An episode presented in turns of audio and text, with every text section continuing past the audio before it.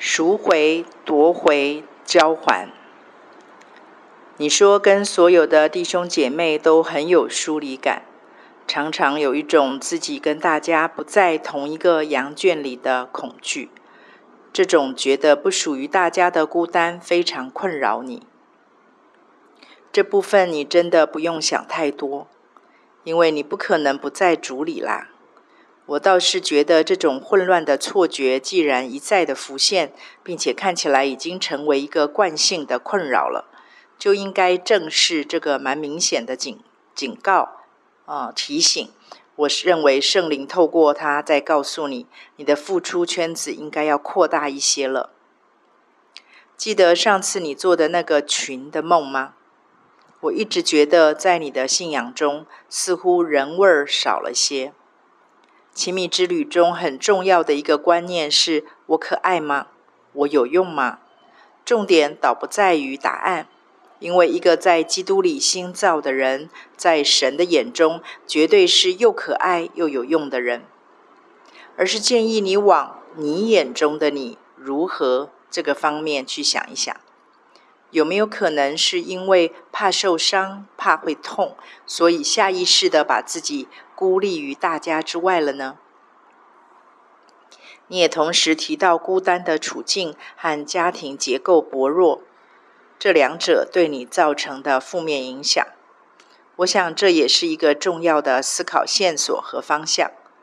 你只要愿意持续让圣灵来光照你，尤其是准许他用真理的光照进你里面那一片一直存在、也不断影响甚至吞噬你的阴暗角落，我确信最终一定会带来突破的。上帝甚至能够叫不能生养的比生养的子孙更多，岂不能让你的属灵家庭丰满到溢出来吗？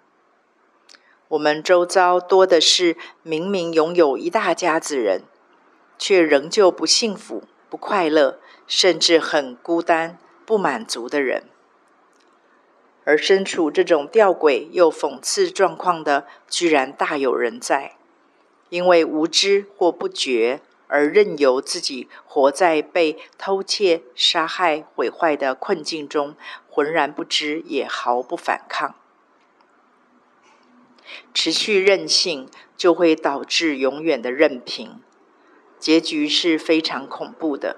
你若纵容你的肉体挥霍短暂的今生，你所消费掉的，很有可能就是你永远无法再有机会夺回的永生。盼你三思，劝你快快脱去自怜的包袱吧。其实你细数的这一些失落和缺憾，跟你的过去不见得有绝对的关系。主要关键其实在于你不知道自己在主里有多大的权柄。当然，既然无知，就更别说拿出来使用到用尽了。主为你在十字架上赎回的那个身份和权柄，大到你可以向着你的过去说夺回，向着你的未来说成就，向着你的现在说更新，更能够对着阴间的门命令他交还。再强调一次，除非你放弃离去，否则你在主里，这是个永远不会改变的事实。